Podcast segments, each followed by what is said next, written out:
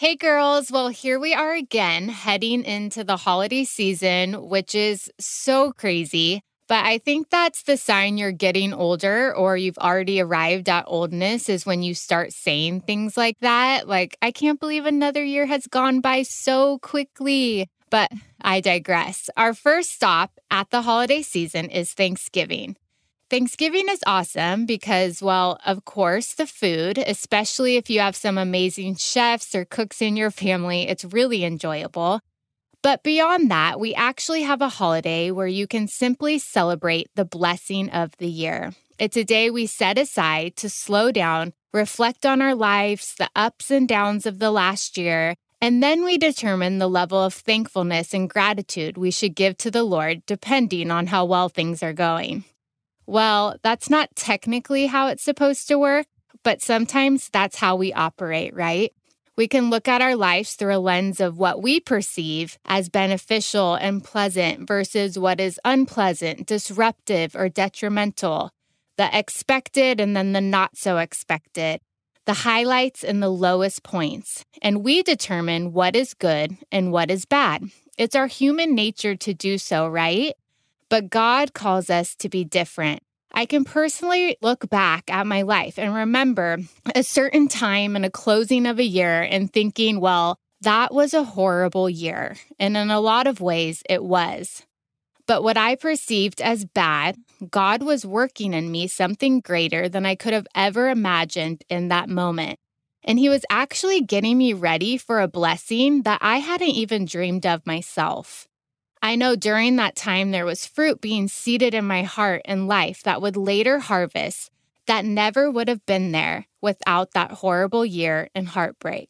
So, as we head into this Thanksgiving season, I want us to slow down and look at a few things that will help shift our perspective away from our fleshly way of looking at things and how we look at our Thanksgiving to the Lord and look deeper and beyond and cultivate a heart of gratitude in the process. Because, girls, we really do have so much to be thankful for.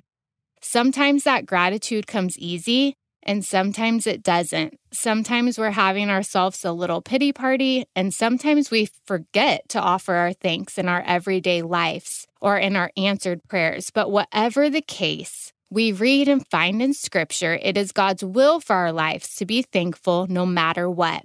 In Ephesians 5:20 we read, "Always giving thanks to God the Father for everything in the name of our Lord Jesus Christ." Well, you might be thinking, how is it fair or even normal to be thankful in all things? Well, it isn't normal, but if you have the Holy Spirit living in you, you shouldn't be normal. And how is it fair? Well, if I have learned one thing from walking with Jesus all these years, he has never called me to do something that wasn't for my own benefit. So I trust that what he is asking me to do is what is right and beneficial. There is a story that I often think about because it's such a reflection of how I can be sometimes. I was at Disneyland with my kids a few years ago, and we we're in one of those little stores where you spend $900 for a princess outfit and a crown.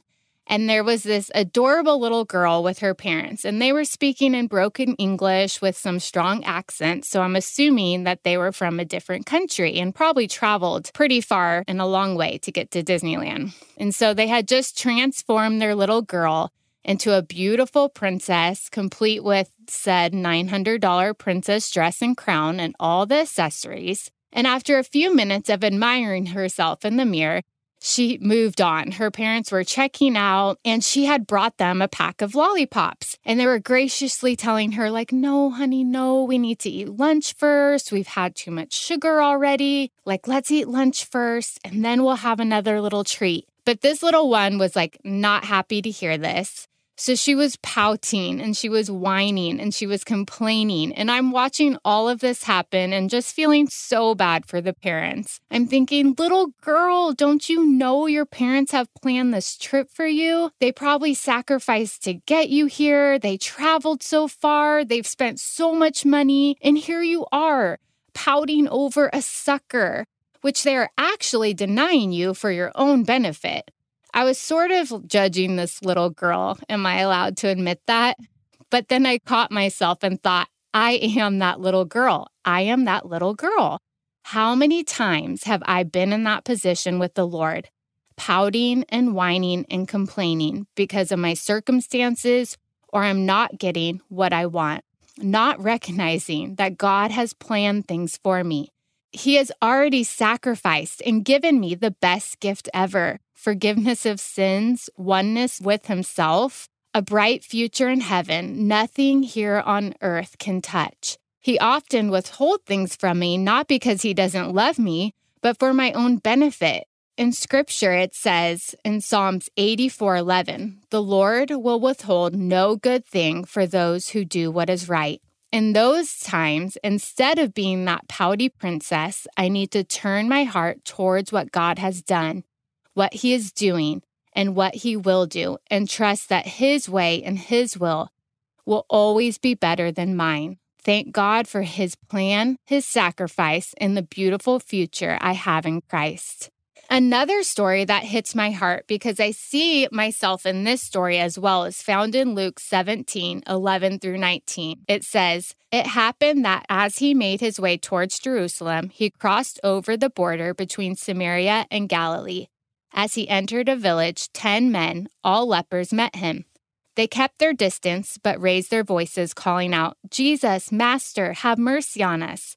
Taking a good look at them, he said, Go show yourself to the priest. They went, and while they were still on their way, became clean. One of them, when he realized that he was healed, turned around and came back, shouting with gratitude, glorifying the Lord. He kneeled at Jesus' feet, so grateful. He couldn't thank him enough, and he was a Samaritan. Jesus said, Were there not ten healed? Where are the other nine? Can none be found to come back and give glory to God except this outsider? And then he said to him, Get up, on your way. Your faith has healed you and saved you. I want to be that leper. I want to be the one who returns to the Lord every time. I want to be the one who cannot thank him enough. What did the others do after they were healed? Did they forget? Did they not care? Did they not recognize their healing came from Jesus? Did they take it for granted? We don't know, but what we do know is how Jesus responded to the one who returned.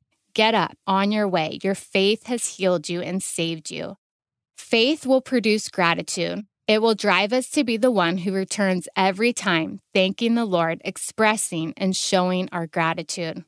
Like I mentioned before, sometimes it's easy to give thanks, and sometimes it's a discipline we will have to put into practice because hard, bad things do happen and come our way.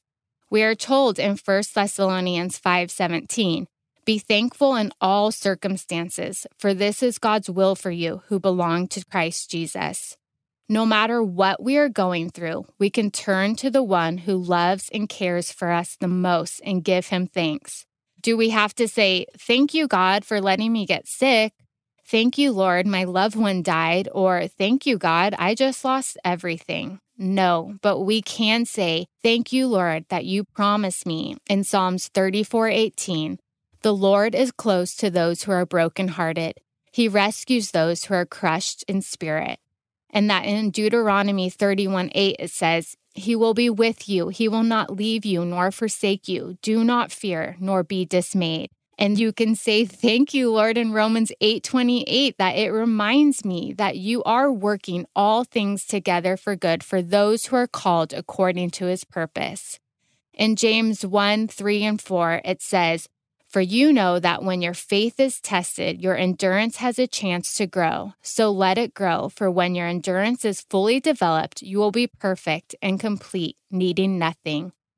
Thank you, Lord, that you don't waste anything. And even in our trials, you are working something good in me that when fully developed, I will be complete, lacking nothing.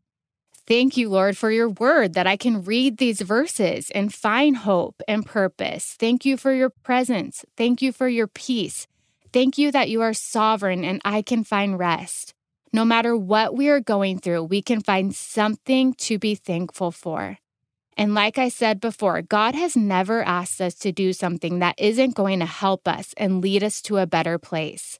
He tells us in 1 Thessalonians, it's his will for our lives to be thankful in all circumstance. We might think, I can't, not in this situation, not here, not now. But we are also reminded that with Christ living with us, we can do hard things that he has called us to. In 2 Peter 1, it says, By his divine power, God has given us everything we need for living a godly life. We have received all of this by coming to know him, the one who has called us to himself by his means of his marvelous glory and excellence.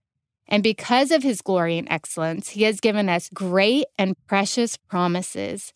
These are the promises that enable you to share his divine nature and escape the world's corruption caused by human desires. Even that verse gives us cause to praise and offer up our thanksgiving to the one who deserves it all. So, this Thanksgiving, I am praying that you and I bring our hearts full and overflowing with gratitude to the Lord who is so worthy that we wouldn't be pouty princesses or the lepers who didn't return, or just overwhelmed and overcome by our circumstances that we neglect the heart of thanksgiving that is God's will for our lives. So let me close with a prayer. Dear Heavenly Father, God, I just lift up all these girls that are listening, Father, and I pray that we would have hearts of thanksgiving, Father, that we would take every day, Father, to recognize the blessings that we have in our everyday life, Father. And more than that, God, the overwhelming presence and peace that you give us, God, and the bright future that we have lying ahead of us, Father. I pray that we would remember all of these things in our hearts hearts would be filled with thanksgiving towards you. In Jesus' name, amen.